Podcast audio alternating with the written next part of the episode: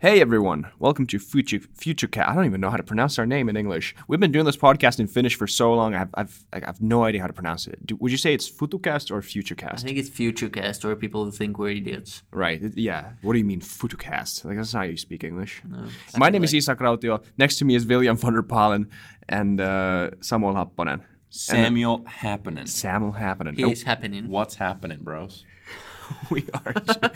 And we are alongside Thomas Lundström, our media media dude behind the laptop there. Give just a little bit of a smirk over there. Uh, we're Futurecast. We're the Futurecast team. And we have a pretty darn good episode coming up. We do indeed. Yes. We do indeed. Yeah, we, we the story is that we met Adam Grant uh, about a year ago. It's probably going to be more than a year ago when, when we launched this. But anyway, and we decided to to invite him to to our podcast, which was then named something else and, and all this, but all right. Uh, but yeah, there's been a lot happening in the last year. But about twelve months later, we, we had a chance to to sit down via Skype, and and, and he called us, and we had a pretty intense thirty minutes uh, interview with him. A heck of a discussion it was. We talked about the the future of organizations and identity. As you know, as you probably know, I hope you know, Adam Grant is a um, is specialized in organizational psychology. Currently in the Wharton Business School of Pennsylvania. Uh, yeah. That's probably not their official name, but that he's he's a psychology professor, yeah. Yeah, professor out there. And then, yeah, in addition, he's he's written a few New York Times bestsellers, and he has his own podcast and a really really successful TED Talk, and, and yeah. yeah. So overall, pretty accomplished and, and cool. Pretty accomplished guy, and he's like what twenty-four. Yeah, a bit older, but yeah, he's yeah. he's he's young. He's very young still. That's cool. What we're trying to do, uh, as the name says, it's Futurecast, so we're trying to take a different aspect or angle of the future every time, and, and just you know discuss discuss it with cool people, great minds, and, and see what happens, and have a try to have a really relaxed conversation each time, and, and just see where it leads. The yeah. most important dialogue of our time. Oh yes, this is not even. It's not even about predicting the future. I think this is a misconception some people have about like uh, futuristic podcasts sometimes, or future, any future-themed thing. Like it's not about predicting the future. It's about trying to find a good path to the future. Exactly, and, and we should just talk about it more. I right. Think, I feel like overall there's just too little dialogue, too too little like concrete good. Uh, you know, dialogue, not so very negative, not this scary media type A I is going to steal your jobs type of thing. Just a normal, good, healthy dialogue about the future. Uh, yeah. is needed. And it might, but like that's yeah, part yeah, of the whole exactly. thing. Yeah, right, right. Yeah. Uh, it's it's uh, the point is about, uh, yeah, talk about it. Yeah. These kind of discussions also bring out ideas of how we could make the future better. Maybe someone listens to this and comes up with uh, some kind of a new invention that makes our future so much better yeah. than what it would be without. Exactly. Or it makes cool. their treadmill running a bit easier, which is really nice too. And whatever your purpose of listening to this podcast is, please go, I uh, hope you like it. Please go follow us on Facebook, Instagram, Twitter, uh, and uh, and uh, yeah, and subscribe to us on any of the podcast apps. And tell us, you know, tell other people about us. Everything helps. We, we need to, to say this, and we need to actually get it done because... Yeah, in order to, to do this, we need to somehow get some traction as well. So right, yeah. So if you know, if you have any guests you want to hear, uh, recommend, because we don't know about all the people in the world, and there might be a person who's interesting that we know we don't know about yet. So please let us know. And uh, yeah, should we go to the episode? I this think pretty I think so. Good let's episode. So I, I mean, if I was a listener, I couldn't wait. Yeah. So let's do it. Let's do it. Let's do it.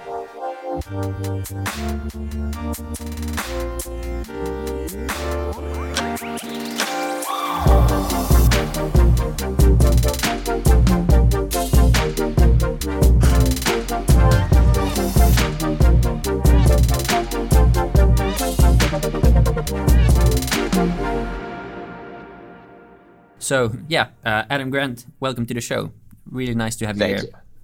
Delighted to be here.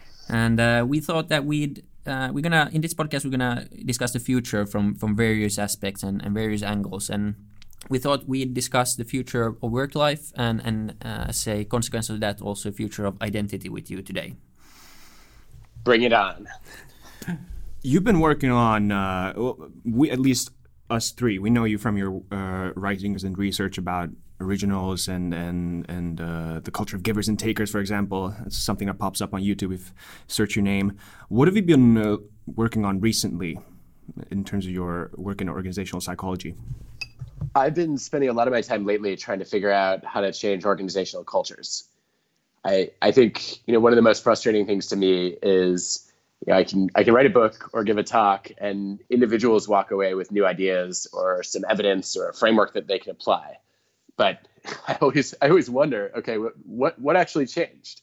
And yeah. were they able to, you know, to have a real impact? And so I've been trying to figure out what it takes for, you know, for small groups of individuals to drive meaningful shifts in cultures.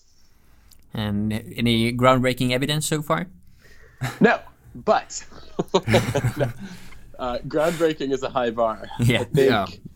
W- one of the most interesting things that uh, that I've been working on lately is uh, is the idea that when we onboard people, uh, we actually miss opportunities to invite them to observe the culture. And so uh, a colleague and I are, are working on uh, getting a couple of organizations to to bring employees when they first get hired and say, look, we know you don't know how to do your job yet, but there are still ways you can contribute to this organization.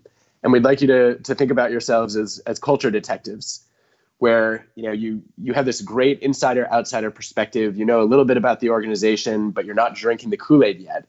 So can you observe what's working and what's not, and you know give us some insights? And I, I have at least some preliminary evidence uh, that that seems to help with their engagement, and then it also gives them a voice. So more on that as as we gather more data. Cool. Uh, this is a recent trend. I mean, th- a lot of our listeners aren't probably very uh, familiar with organizational psychology, let alone management. But this research, uh, more broader research regarding culture and and uh, and work life in general, more in, in a more broad sense, has been the trend recently, right? Like, how is it before? We're all young people. We're barely in, in the work life now. How did you measure uh, employees' f- efficacy or whatever? Whatever you measure, w- what did you measure uh, in in in let's say thirty years ago? What did people Well, I, w- I wasn't doing this work thirty years ago either, so. Right, not, yeah, not you personally, yeah. yeah, no, I was gonna say, I was uh, I was seven years old, probably measuring whether I could color in the lines uh, in school. Right. But we, uh, in, in the field of, of organizational psychology, there was there was a big focus on, on basically two kinds of measures. One was job satisfaction, and the other was performance and productivity. Mm. And there was this quest that went on in the field to try to find what was considered the Holy Grail, which was sort of the the happy, productive worker concept. And uh, a lot of a lot of scholars were really upset because they found that on average, the correlation between satisfaction and productivity was only about zero point three. Uh, so, you know, only about nine percent of the variance in, you know, in people's productivity was influenced by their happiness. And mm. so there there was an effort then to figure out, okay, is it ever possible to get both? Uh, are there ways that, you know, that we could yeah, think about happiness in a more interesting way? Like there's been some work on on psychological well-being to say, look, you know, happiness or job satisfaction is sort of limited because it's very easy to become a contented cow and say, yeah, yeah. I, like, I like things the way they are and I don't take any initiative uh, and I don't try to raise the bar on my own performance. And so when you move to psychological well-being, you you start to think about not just how happy you are, not how much you like your work, but also how meaningful is your job. Uh, how much, you know, how much do you feel that you have a sense of freedom? Uh, and what opportunities do you get for mastery and belongingness? So I think uh, I think we're starting to move toward a, a broader variety of measures, but still lots of exciting work to do. It's, it does seem that now is the trend where people look for freedom and, and satisfaction at work. How do you see this evolving in the future? What kind of things do you think we're going to measure in the future in the workplace? Well, this is always a dangerous question to try to answer. There's uh, there's an old joke that You know, it's it's really hard to predict the future, and historians can't even predict the past. Yeah, yeah. But if you know, if I had to guess, I would say one of the things we're going to try to get better at is actually measuring the the impact of our work on others. This is this is something I've been studying my whole career, and I started my career studying how uh, if you were able to just take employees who who did a job that might benefit customers or clients. Uh, so think about you know engineers who are building cars or software programs. Uh, very often, employees don't get a chance to to see the people that are are ultimately using their products or benefiting from their services. And so I designed some experiments to connect those dots and, and found that it was extremely powerful, that people found their work more meaningful, they felt more valued, and they were motivated to work harder, smarter, longer, and more effectively.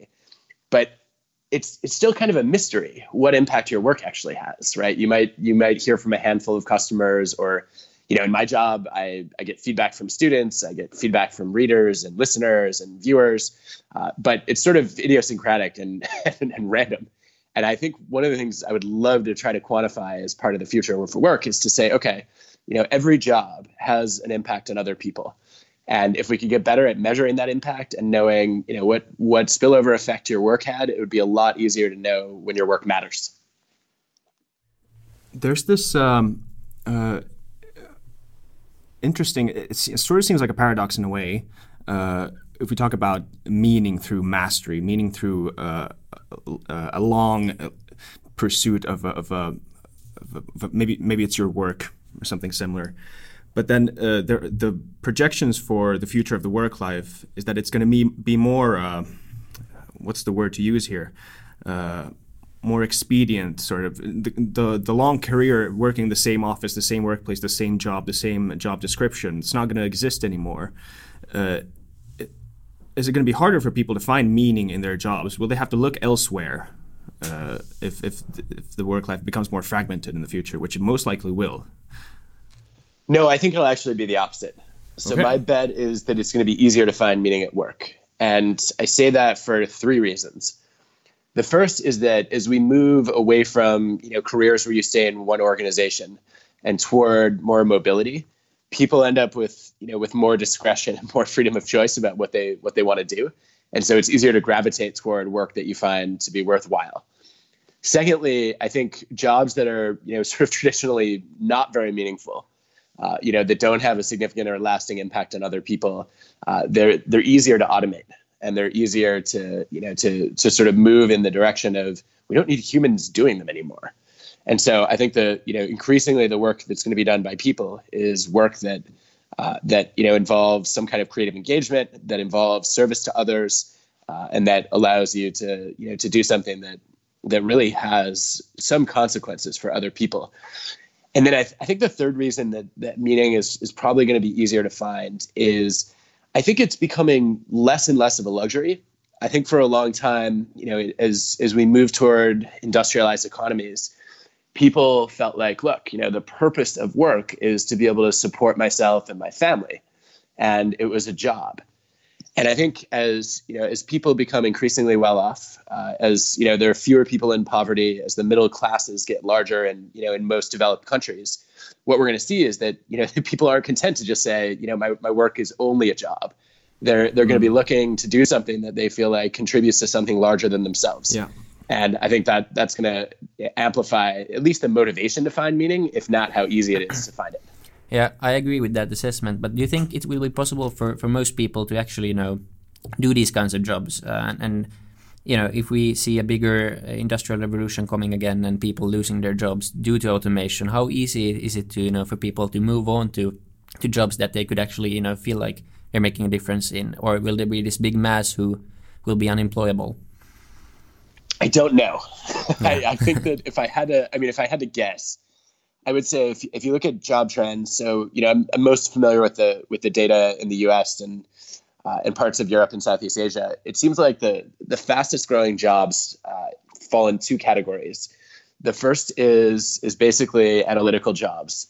Uh, so think about like um, wind turbine uh, installers or solar installers, uh, mathematicians, uh, software engineers. And then the other the other set of jobs that are growing really quickly are are basically in service, especially in um, in healthcare. So you see a you know an explosion of home health aides. Uh, you see you know an increase in the the number of nurses that are in demand. And I think that you know if you look at those two job categories, those are those are both you know areas where where people end up on average finding work pretty darn meaningful. Uh, you know, I think in the in the service and care side, it's it's pretty clear, right? Your your work has direct consequences for other people, and I think when it when it comes to technical jobs, very often there there is that opportunity for real mastery. I think the open question is, you know, how easy is it going to be to upskill or new skill or retrain people who have to make the transition? Um, and I think there might there might be a sort of a mini generation of people that have a really hard time finding work. Uh, and then, you know, we're going to end up shifting the way that we educate people and, and train people as they first enter the workforce that'll prepare them for this kind of work. Yeah, exactly. Do you think there's a, a stronger case also for, for doing like mini M B A mo- models and, and, and in, in terms of renewing the education system? So instead of like doing many years in a row and then going out to work life and then coming back, then instead doing like one year of education and then working a little while and then again re-educating yourself and going back into the work life. Yeah, I think that's a great idea. It's actually pretty fascinating. I think I'm I'm a little skeptical that those programs are going to be be popular at universities. Yeah. I think we're going to see more and more workplaces say, you know, we can we can develop our own internal courses, and you know, say, hey, if you know, if, if you want to learn a new job, here's a month long program that you can go through, and you know, we'll we'll make that uh, part of. It'll either become a performance reward if you did your did your previous job well, then you know, then instead of just giving you a bonus, uh, we're going to give you the chance to go through some enhanced skill training. Or it's going to be a way that you transition people as, you know, if you're displacing your own jobs internally, you're going to say, okay, this, this actually makes sense to to teach our people to do the jobs that are going to be increasingly central to, you know, to our future vision or strategy. That's interesting. Just think about if it does go that to that direction in the future, how much emphasis will there be on universities and other kinds of education? Now, now it seems that we always go to school first and then to then we get a job. But if that seems to be the educational system then and the most beneficial system, I really wonder how many people even want to go to university in the future. Yeah, I think I think higher education is going to become increasingly a question mark yeah. as opposed to a default choice. I think though that, you know, one, one thing that's hard to replicate is is the idea of credentialing. So, you know, I think a lot of people are are highly motivated by the idea that they have a certification uh, that even even if they don't necessarily, you know, if if they can't prove that they they have any knowledge or skills that came out of university, they can at least say, look, I was stamped by this school and I, I was considered worthy yeah. of admission. Uh, I think that's hard to replicate. I also think that the network is hard to substitute for. So, you know, I think the the kinds of people you meet in a in a university setting are often going to be much more diverse. Uh, and probably stretch you in more interesting ways than, you know, a bunch of people that you already work with that you get to go to school with. And so I think there's still going to be a critical place for higher ed, uh, but I think there's probably going to be a shift uh, in the kinds of people who go and probably a reduction in the overall number of people who go. Are you already seeing this fragmentation in, in the work life? And how rapidly do you think it's going to uh, shift from being the exception to being the norm? Um, I'm not sure, actually. I think... Yeah, I've I've seen competing competing estimates, competing data points around, you know, is it, like in the U S, for example, is college getting more desirable? Is it becoming more optional? Uh, I think the jury is still out. I think what we're seeing, though, is we've obviously been able to track an explosion in interest in online education. And, you know, if you look at the the number of people who are taking, you know, courses with uh, with Coursera, for example, Um, you know, it's, it's pretty impressive. But what's interesting about that is it does not seem to be a substitute.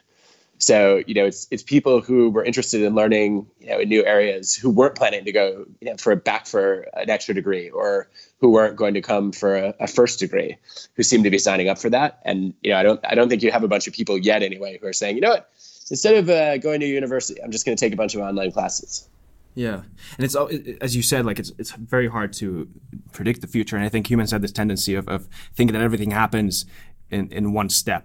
And the but the, the evolution is probably going to be uh, more step by step than in one step. And it's going to be more natural, even even just organically, even if we yeah. don't coordinate it in any, any yeah. big way. And I think one thing we've learned doing these podcasts is that it's not, as you said, it's not that black and white. And there, yeah. there will probably be some hybrid models. But I just saw, I think it was Google and some other big company. And I don't know if, if this is true or not, but I, I saw that they dropped their requirements for a degree to, to apply there, and, and I don't know how. Yeah. But it, it would be interesting I have to a chance. see. Yeah, it would be interesting to see the data on, on you know who gets hired. It doesn't matter if you drop the degree requirement in application; it matters who gets hired, uh, and if if the degree is still you know something that gets you in, and you don't get in without a degree, it doesn't really matter. Yeah, I mean, we, look, that, I'm surprised that didn't happen a lot sooner, right? Yeah. Uh, if mm. you know, if, if if you're a company that requires people to have a college degree in order to get a job, you're basically saying that Bill Gates and Mark Zuckerberg are unhirable. Yeah, yeah. Uh, and you know, I I'd, I'd probably dispute that. Right? I, I would not hire yeah. either yeah. of those guys. Uh, I think you know the other the other thing that's interesting to me here is the question of of how people think about transitioning back into the workforce when they've left. So. Uh, Amazon and a few other companies uh, have recently announced what they call returnships, uh, which are primarily for working moms who have uh, who have maybe you know taken some time off, it might be a few years, uh, to have children, to raise them, and then they've decided they want to return to the, the workforce. And you know they oftentimes are are highly accomplished and skilled, but they feel like their resume needs an update or a refresh, and so they almost uh, will come back for what looks like a mini internship. Uh, and then that provides a transition back into full-time employment. And I think we're going to see a lot more of that. Hmm. You've done a lot of research on the people who are original. Um, and uh, and thinking about the future, if, if people have to face this dilemma of, of having to find new work or several different types of work, where do you see the people who have tendency to be originals? Where do they stand there? And those who aren't necessarily naturally original, how do you think they'll do in that situation? And also, can you give a short overview of what being an original is in your r- writings and research? Yeah, so I think of originals as people who don't just dream up creative ideas, but also take the initiative to make them a reality. Mm. And so, you know, they're the people who will say, look, you know, I'm, I'm not satisfied with the status quo, and uh, I have an idea for how to improve a product, a service, a technology, a process. Uh, so they're, you know, basically the, the people who drive innovation and change around us. And I don't look. I don't believe that that, pe- that there are any people who are inherently unoriginal. Uh, I think that though there are some people who are much more original than others. Uh, you know, if you look at the the frequency of new ideas that they have, or how well they execute on them, uh, or how effectively they champion them. And I think that the people who struggle in any of those areas, I think we're going to see them do a few things. One is that they're probably going to focus more on domains where they are, you know, more naturally original. Uh, so there's a there's a, a pretty fascinating example, at least for me, uh, of uh, of T S. Eliot, uh, the poet. Yeah. Uh, you know, incredibly original writer. Uh, well, I think most people are, are unaware, even having read his poetry, that for about I think it was forty years, uh, he worked as a bank clerk.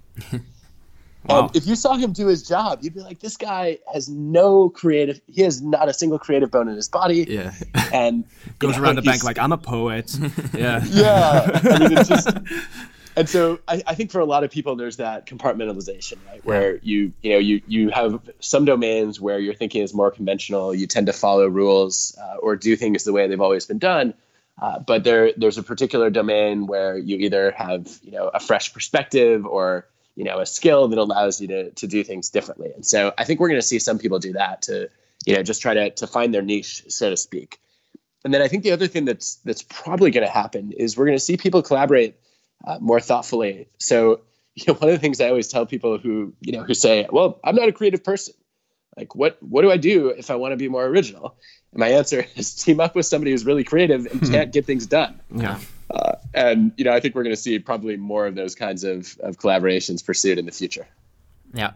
Do you, do you think uh, current education systems and, and the way we set up our organizations promotes, you know, these kinds of com- compartmentalizations? That's a hard word for a Finn to say. uh, but uh, Some, some know, Finns. Because I, I always had the, the idea that when, when I went to school that I'm not, that I'm not uh, really creative. I had really bad grades at, you know, drawing or painting or whatever, and then later in life I've discovered that at, at, you know at least in some ways I'm creative, uh, and I think you know this happens to a lot of people. I think it does too.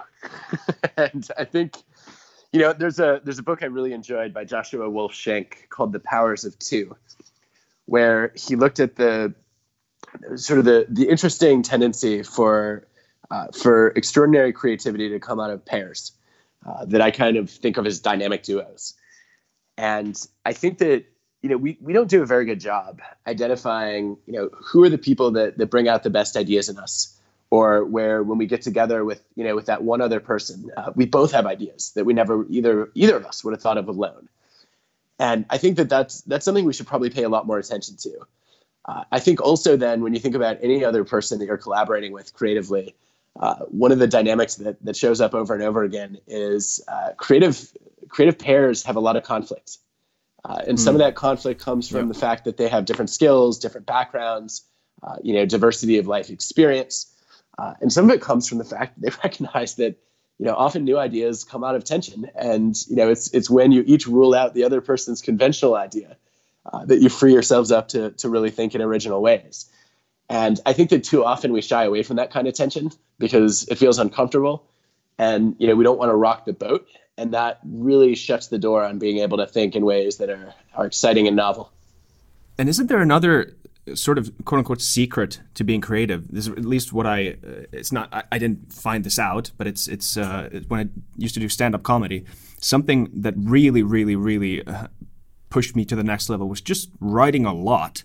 Just not not not settling on the first one, not settling on the second one. Just like out of out of one hour of material, maybe taking three minutes on stage would end up being like usable. So just like doing a lot and then finding the gold, uh, or I mean, it's barely gold, yeah. Maybe silver in, in my case. Yeah, there, there's a lot of research on this dynamic by Dean Simonton, uh, who shows that if you look at great creative uh, individuals throughout different fields across history, you see that the you know the, the greatest originals actually have more bad ideas than their peers because they just have more ideas. Uh, so you know, think about uh, Picasso, twenty thousand works of right. art. Yeah.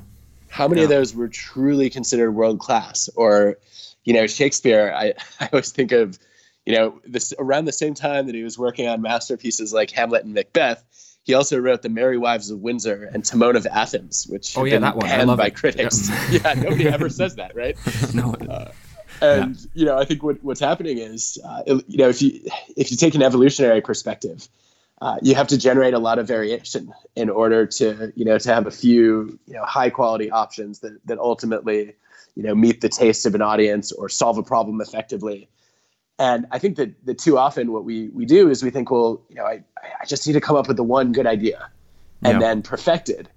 And then we're afraid that if we come up with a lot of ideas, we make the haystack bigger, it'll be harder to find the needle.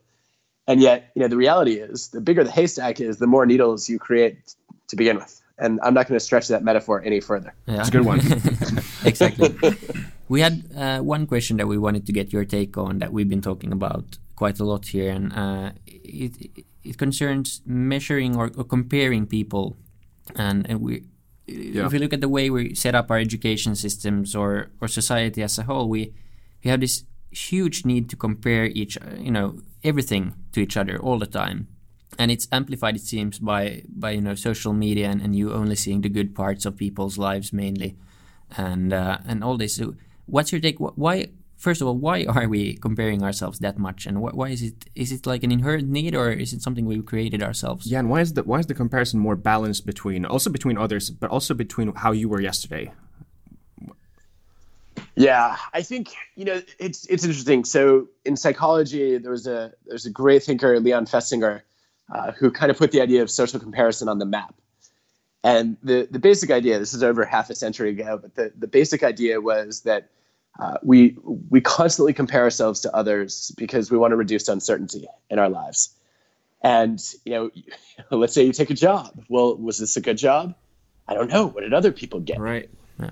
Uh, they're, they're, they're sort of almost overwhelming opportunities to, to reevaluate every decision you make, every goal you accomplish. Uh, if you find out that other people did better, maybe you didn't work hard enough, maybe you didn't aim high enough. And then, you know, there's this tremendous experience of, of FOMO. Uh, yeah. Which I always laugh when my students talk about the fear of missing out, because uh, what I what I prefer is uh, what what Oliver Burkeman calls JOMO, which is the joy of missing out. And I, I actually I use this all yeah, the time uh, when you know when, whenever I'm I'm starting to feel like oh there's there's something else I should be doing, or someone else you know got something that I didn't. What I try to remind myself of is all the things that I'm glad I'm not doing that yeah. I, you know, that other other people chose to do. Yeah. Uh, I think on the, you know, the comparisons to ourselves, uh, you know, they, they tend to be associated with, with greater happiness, uh, you know, for people to say, all right, like I'm I'm not going to compare myself to other people. I'm going to compare myself to my, my past self.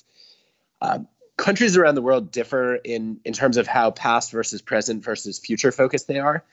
And so in, um, in the U S, uh, I think we're, we might be the highest, if not one of the highest future focused countries. And so if you look at what predicts our happiness, it's not how we did yesterday, it's how we think we're going to do tomorrow. And mm. there's this constant sort of what have you done for me lately feeling. Uh, whereas uh, there's some research to suggest that Germany, for example, is much more past focused.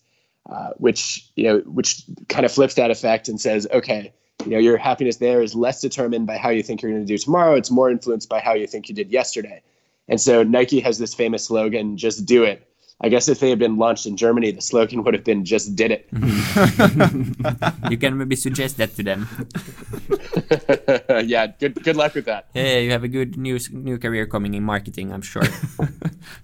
So we, we uh, tried to link all episodes uh, to each other in, in some way. And the only way we came up with what was to ask everyone the same question. Uh, so to make it as easy as possible for, for ourselves. And we didn't prepare you for this question on purpose, to get a spontaneous answer. And, and what's your favorite color? No, it's not that. Green. Good, we got that wow. as well. Uh, but yeah, we we try to ask our guests, you know, uh, what one big dream for the for the world, for the future would be, and, and why. Oh wow! And the person, this is, is your question. Dream for yeah. the future. Yeah. Well, I, I'll give you a micro dream and a macro dream. So on the wow, micro nice. level, uh, when we met in Finland last year, uh, I was uh, I was served blueberry juice and it was delicious. And I have a dream that every country introduces it. Uh, yes. And I'm hoping that one or more of you can make this happen. Uh, so that that's my micro dream. My macro dream is, uh, I think that you know the, the biggest inequality that exists in the world is inequality of opportunity. Uh, you know, it's sort of mm. staggering that by you know by circumstances of birth uh, you could you know you could be born to great fortune or complete misfortune, uh, and I think that we we don't do a good job around the world in, in creating opportunities in early childhood. And so I guess you know one one dream would be that that every child has access to a system of caregivers uh, and then access to to education from an early age. There's something very telling about this because we, we, we've asked this question from from yeah. uh, people in, here in Finland, and Finland is known for being a very, very egalitarian country in, in relative terms. And even yep. in here recently, we've had people in high places tell us that in, just even in Finland, not even in the world, in Finland, this is one of the main, main problems. So this is a it's a growing problem in today's society. And so it's a, yeah. and my I, gosh. Yeah. Well, if, if educational opportunity is a problem in Finland, the rest of the world is totally screwed. Yeah, yeah. But I think yeah. it's a beautiful dream and something that would probably it's, make the whole world, you know, uh, prosper in, in, in quite a unique way, an unseen way. Yeah. And on the micro dream, we'll certainly at least ship you ship you some blueberry blueberry juice. I feel like some right now. uh, I'm I'm starting to feel that envy of social comparison. Yeah, some FOMO, but you can you know try to come up with some JOMO for this, and you'll be all right. Thank so, you so much for this. This was a huge pleasure. It was absolutely. Thank you yeah, for joining. Yeah. Oh, my pleasure. Thoroughly enjoyed it. Thank you all for having me.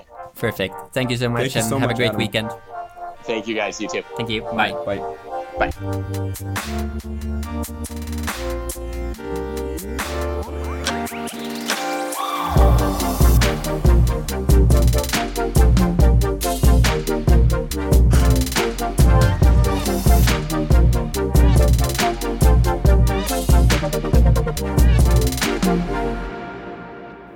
Kiitti kaikille kuuntelijoille, yhteistyökumppaneille ja Futurecastin koko tiimille. Iisa Kraution ja William von der Palenin lisäksi, Iisa Krautio minä, tiimiin kuuluu tuotantovastaava Samuel Happonen ja media vastaava Thomas Lundström. Ja kiitos Niko Noanalle tästä upeasta tunnaribiisistä, joka on mukana Lululandissä. Seuratkaa mitä somessa nimimerkillä Futurecast, millä tahansa podcast-alustalla, ja niin ja saa arvostella. Mielellään. Thanks. Moi moi.